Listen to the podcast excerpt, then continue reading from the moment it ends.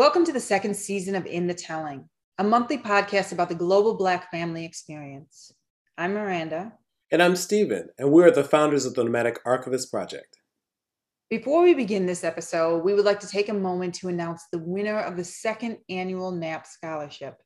Killian Kwame Onai will be using the award to help finance his community archival project, the Lipki Traditional Area Community Archives, in Lipki Kofori-Dua, which is in northern Ghana. We would like to welcome Cheryl Boyce Taylor to the show today.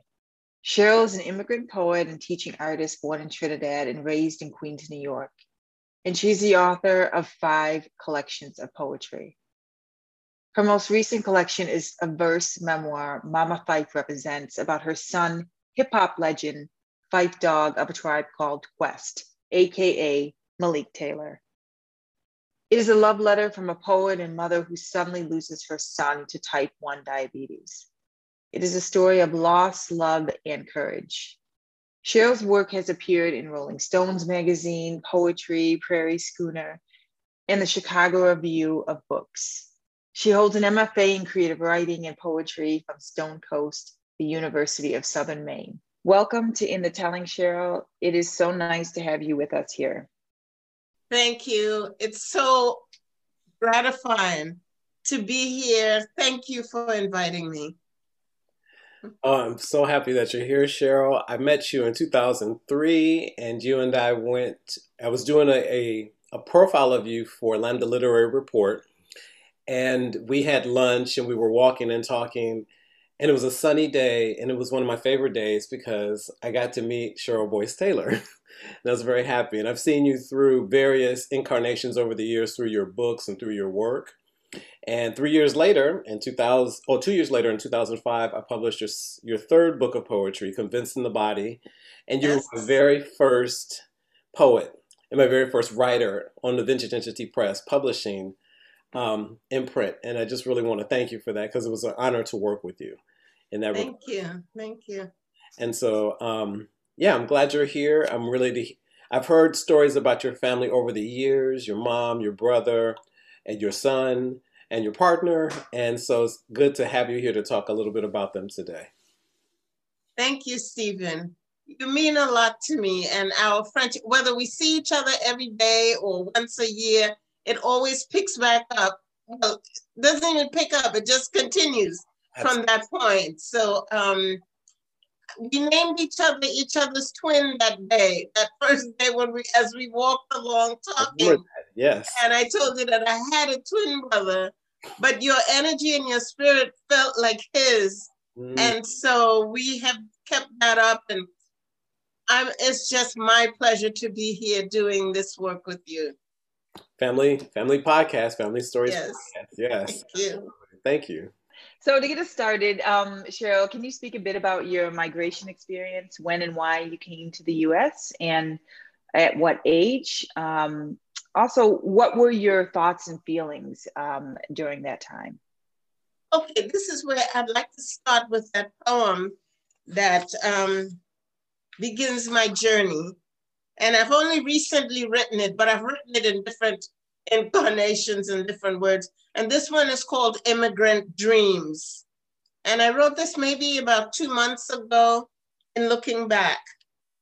Mommy packs my bags with all her best things her holy Bible, red leather with initials embossed in silver ink, a gold chain from my father with earrings to match, pink frilly socks and purse I got from Tanji Werner for my 10th birthday, but never wore.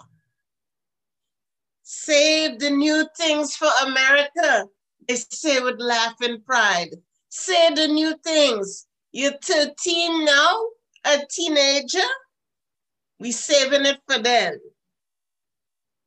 On the morning that I get ready to leave, we rise at 5 a.m ready for our holy pilgrimage, USA. I narrow my eyes to squeeze out the light. Mommy, there are machine guns going off in my throat. Never mind that, never mind that. Be grateful, be happy. How can I stop this incessant ringing in my ear? How shall I scold myself? Do I say shame? Shame for believing in this country or for believing in mommy's dreams?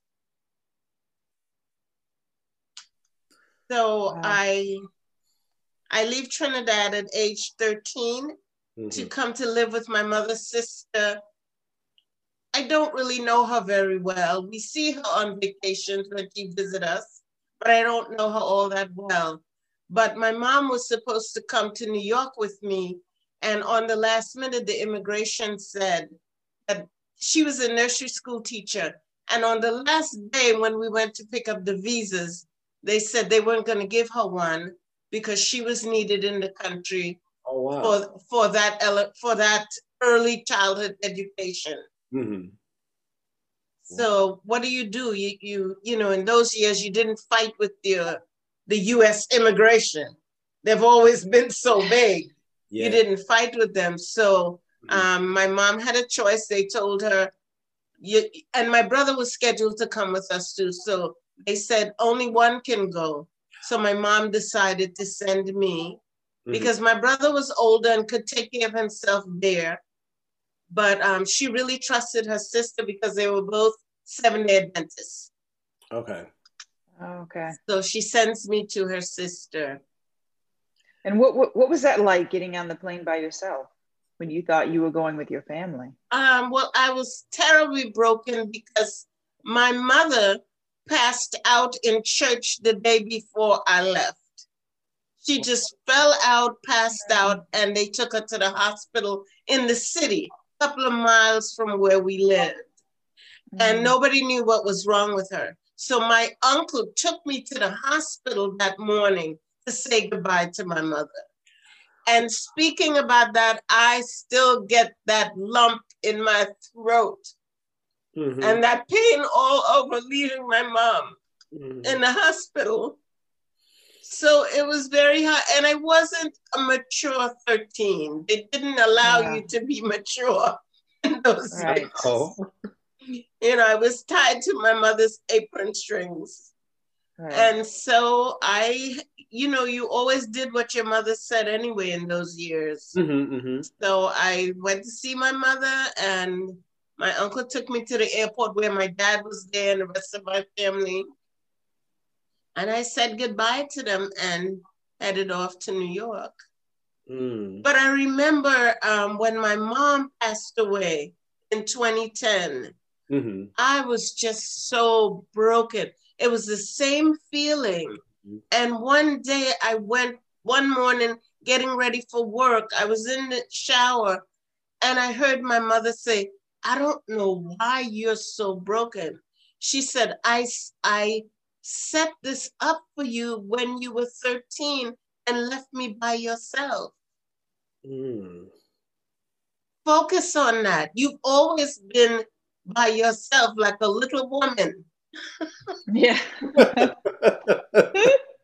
I heard my mother's voice saying that. She said, Stop, you have to continue. You have to keep going. Mm-hmm. Mm-hmm. And um, but yeah, that was the hardest feeling.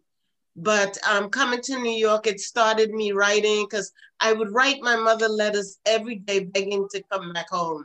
Mm-hmm. It, it, was a really, really difficult time. But as wow. I realized, it would set me up for the strength later, even the strength now at losing my son. And that's not to say that I don't express my emotions or feel sorrow or sadness. But what I've learned is the way forward. Right. What I love are the two lines. I love the whole poem, by the way, but the two lines that stuck with me are "Say the new things for America" and "Believing in my mother's dream." Do you know? And so that moment in the shower when you're hearing her, I feel like, wow, this is she set this up for you. What you just yes. said. Yes, and she did. I was thinking about this caretaking sensibility that I've always experienced with you at heart through your words and your actions, your poetry, obviously. Um, in an email exchange, you shared that you were caretaking for your mom at one point and your son at a distance and your own health, among other things. When did you begin taking care of your mom? And can you talk a little bit about what that experience was like?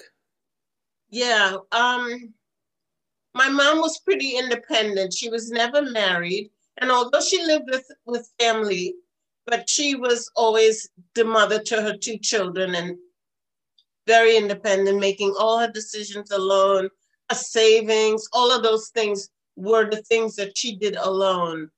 And so um, she in in 2006 she died at 85 so i guess maybe she was like 79 or 80 something like that in 2006 and she was not doing well. She was forgetting everything. She was putting the um i went to her house one day and she had all the brushes you know her hair brushes in a little case in the refrigerator Okay. Okay. and the toiletries, you know, toilet paper, uh, soap, and everything sitting nicely on top of the counter.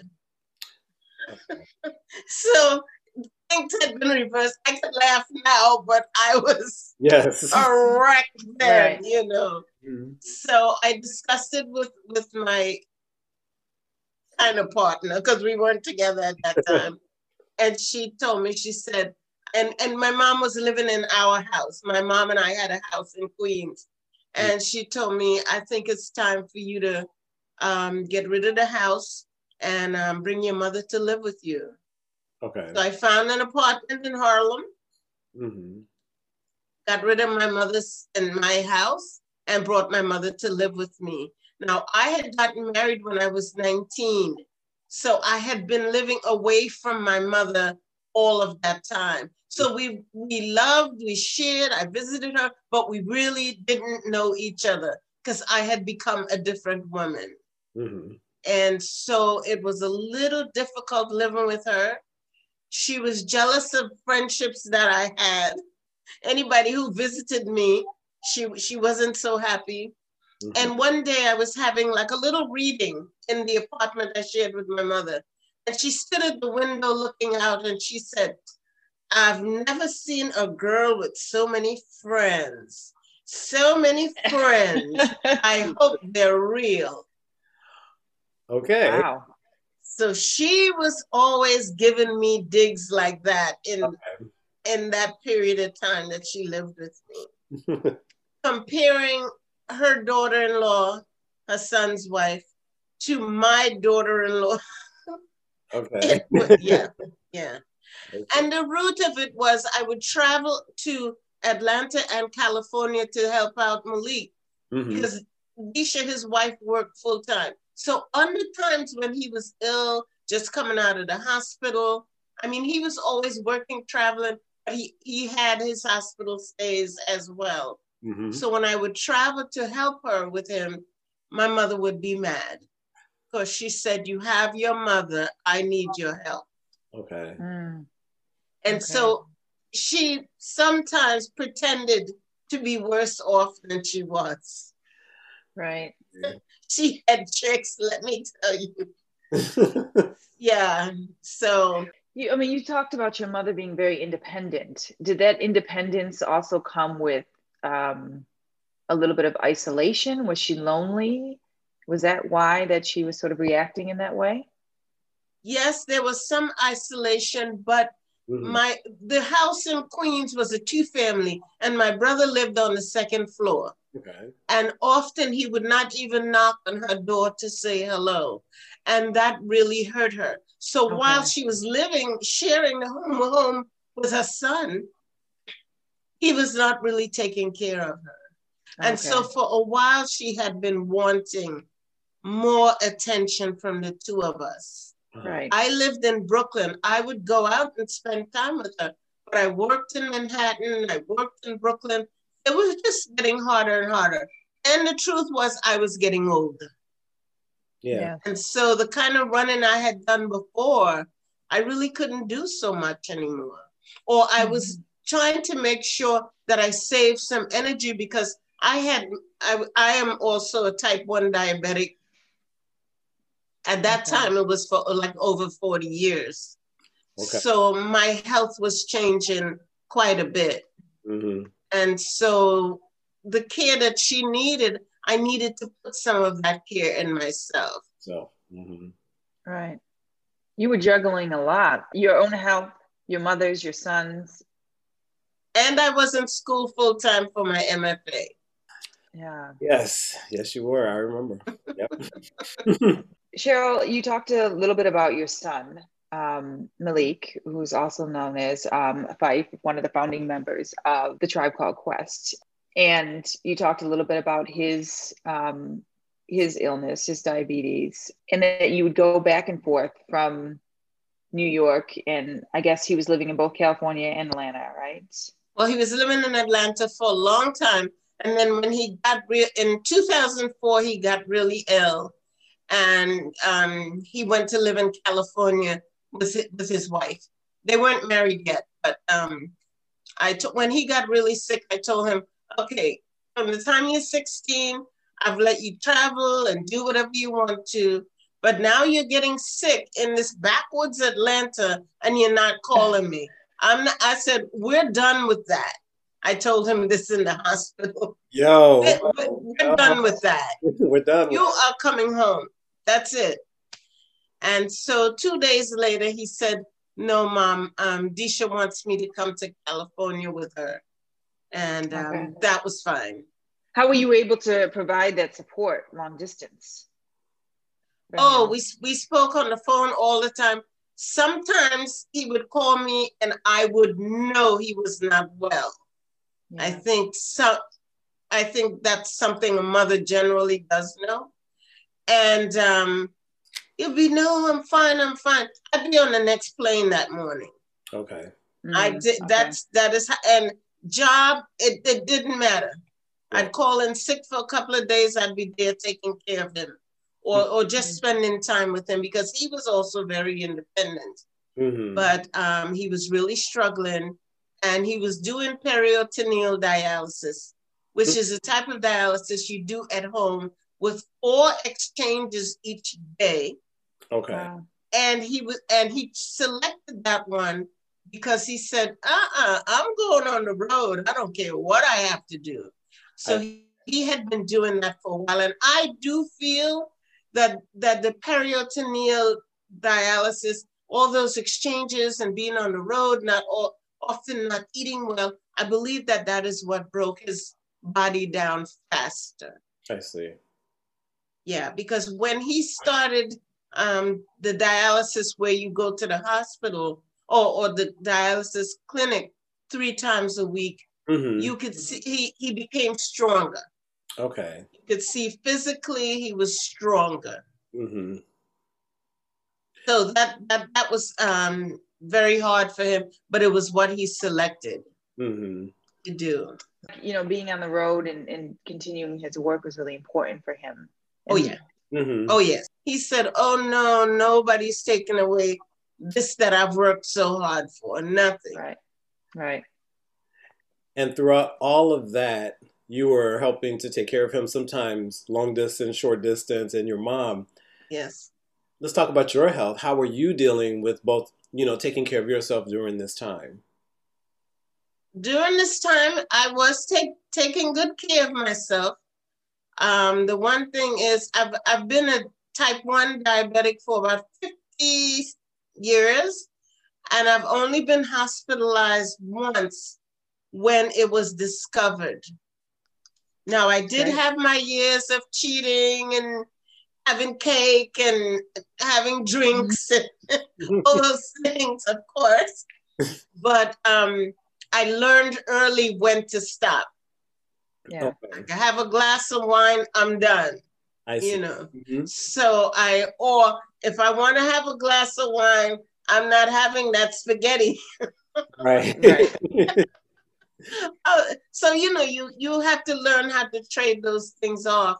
Mm-hmm. So I would say I have had my years, especially the last 10 years, when it was just it is just difficult mm-hmm. to manage my diabetes as I'm getting older. But um, that was how I managed it through diet, and I wish I could say exercise. because that's what my doctor wants me to say. Yes. But through diet and keeping busy and having goals and my writing, certainly, Oh yeah. you know. And Sini's love, definitely. Sini, your lovely partner. Sini, my lovely partner of 24 years. Wow, congratulations. Quarter of a century. That's pretty amazing. You you mentioned that you had two other poems that you wanted to share with us today. Yes. And this is just an this is an more more of an anecdote from the book. It's in Mama Phife represents. Once when Malik was four, his grandmother left 35 cents for him to buy ice cream. When the ice cream truck rolled around, he was already in bed. But knowing how much he loved music, all kinds of music, even the ice cream truck music, I called him out of bed to see the truck.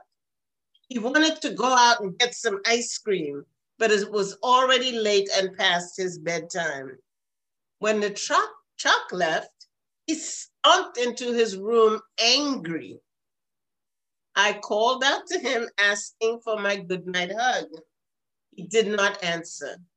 I called him again, still no answer. Finally, I said to him sternly, Get in here. Did you hear mommy saying goodnight to you? He said, Yes. But I don't speak to people who don't stop ice cream trucks.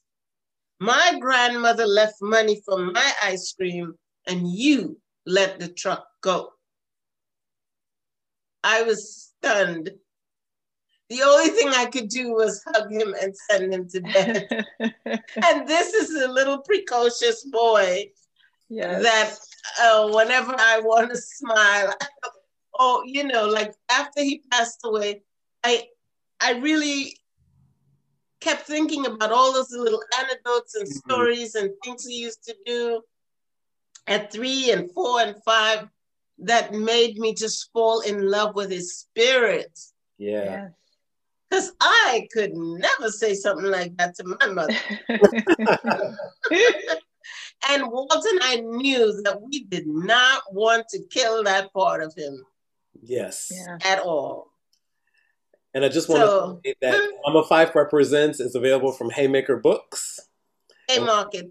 Haymarket Books, excuse me. We'll put a link actually in the um, show notes so that people can order it.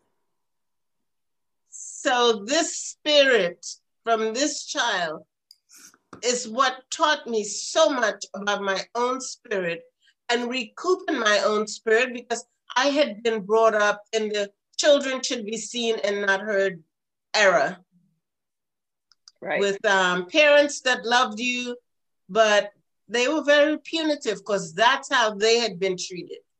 Right. So you can't give something that you don't have. So this, I just loved his spirit and it helped me and it helps me to today. So I have a lot of anecdotes like this in the book. It's what lifted me. And then the other um, short piece that I wrote for my mother was after she passed away. Um, she passed away in 2010. I wrote this in 2013. Dear mom, happy birthday to you. Your birthday was always a special day for me. I would always buy you flowers and clothing and some new dessert. Remember the time I brought you, I bought you alstroemerias with dusty rose, with the alstroemerias with the huge white petals and the peachy apricot center. I learned later that they were called Pacific Sunset Hybrids. You loved them so much, they became your favorite flower. You also loved sunflowers and dahlias and roses. I've just returned from the Brooklyn Promenade. Today, I bought you butter yellow carnation buds and pink and a pink grapefruit. It was my plan to celebrate your birthday by sending them to you via the Hudson River.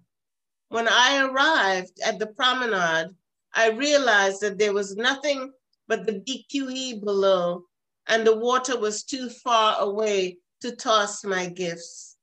So I sat in the sun for hours, Mom, admiring nature and feeling close to you and the vast Manhattan skyline. I am back home now, and I am getting ready to make mac and cheese for our dinner. Sini is still my girlfriend, and I live with her now, Mom. Would you believe that? I love it. How she's always showed up in my life. I see when I read your poetry and when I hear your poetry, the two different experiences. One, I experience it when you're reading it. I saw the I saw the Hudson River. I saw what you bought, the grapefruit and the flowers, and you sitting there for hours, admiring nature and feeling closer to your mom, the woman whose dream you dare to dream, you know, to live out. So yes, yeah, right, yeah. So writing books and traveling and performing are um, seem very essential aspects to your day to day life. What made being a writer essential to managing your life? My mom, again, always loved poetry. And in Trinidad, it was part of the school curriculum, a very important part. And I remember, and it was even in my school years too. I remember that they would take us out on Tuesday afternoon, right after lunch, like one o'clock or so. We would sit under the trees, and you had been previously given a poem to memorize. We would sit under the tree, and each child would perform their poem. And my mom had the same thing when she was a child. So my mom memorized long poems and recited them, but she didn't write her own.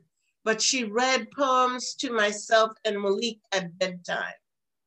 And so the act of memorizing and reading out loud and later writing has always been one of the things that sustained me the most. And so when I left my mom in Trinidad, again, letter writing. I wasn't writing poems yet, but those letters was what I feel really connected me to her and helped me to hold on to my, my Trinidad which still always appears in my work. The fruits, the the trees, the colors, the flowers, mm-hmm. all I could actually smell and taste them. And so that has always taken me through my life, mm. through sadness, through joy, through anticipation and dreams and building dreams. It has always been my writing.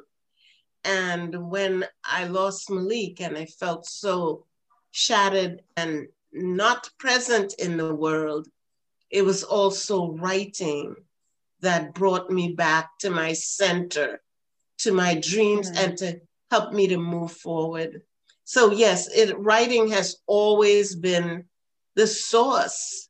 I mean, some people have dancing, they have acting, whatever, singing right. my life source and has been writing. Oof. I don't know if that answers your question.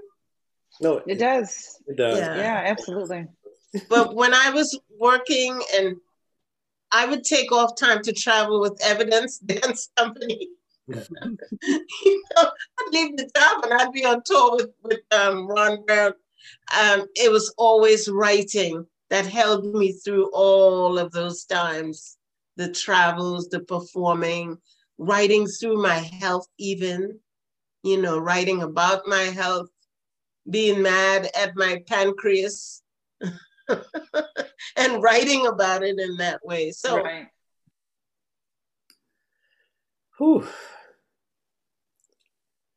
I just feel like I feel um, speechless in a way because you answer questions so fully. They're like reading, you're like, you know, making poems out of the answers you're giving us in this conversation. And did you want to read one more poem before we close out? Yes, I'll read one more poem from the book. Okay. And it's called Still the Sweetest Words I've Ever Heard. And these are just things that Malik um, called to say to me at different times um, or or things he said to me even when he was very young. Happy Mother's Day, Mom. I made this picture for you. Mom, Grandma is my bestest friend ever. Mom, I'm coming home for your birthday. The album went gold. Be my date for the Grammys, Mom. I found my girl. She reminds me of you, Mom. Her name is Deisha. We have a son. His name is David. Mom, I love that little guy. Happy birthday, Mommy. Thank you so much for my laptop. It is the best birthday present you ever gave me. I have been at home all weekend writing and making music. I swear I'll never leave the house again. Big ups, sister. Mom, I'm so happy. I'm so happy. I'm getting married. Will you walk me down the aisle? Mom, I love you. Go on tour with me. You and Sini, move to California with me. You're getting kind of old, but I mean good old. That was amazing. That was really lovely. Thank you. Thank you. I, I love the fact that you reclaimed all these moments, you know, and put them in this work. Because when I read it, I cried as well. Oh. Yeah, it was quite. It's quite touching. I, Thank you. And I can, yeah, I can hear him in like all of it. I feel like in all of his ages saying this to you, and then also oh, feeling, oh, I'm so feeling glad, it from that's your. what I wanted. Yeah, yeah. It it floats through time, and that right. I and that his grandmother was his bestest friend ever. Yes, so sweet. yeah, of course. If he lived in New York, we would have our fight days. right. Yes. but one of the yeah. things was that he was away so much. And so everything was precious. Every phone call was mm-hmm. precious. Every text, every letter. Right. Cheryl, thank you again for taking the time to talk and share with us today. It's really been wonderful mm-hmm. to to just hear from you, to hear you read your poems. Um, thank you so much. We really appreciate it. Well, thank you both so much. I really appreciate talking with you. It's made my day. This is our last episode for the season. So join us for season three, where we will exclusively feature the stories of Black genealogists.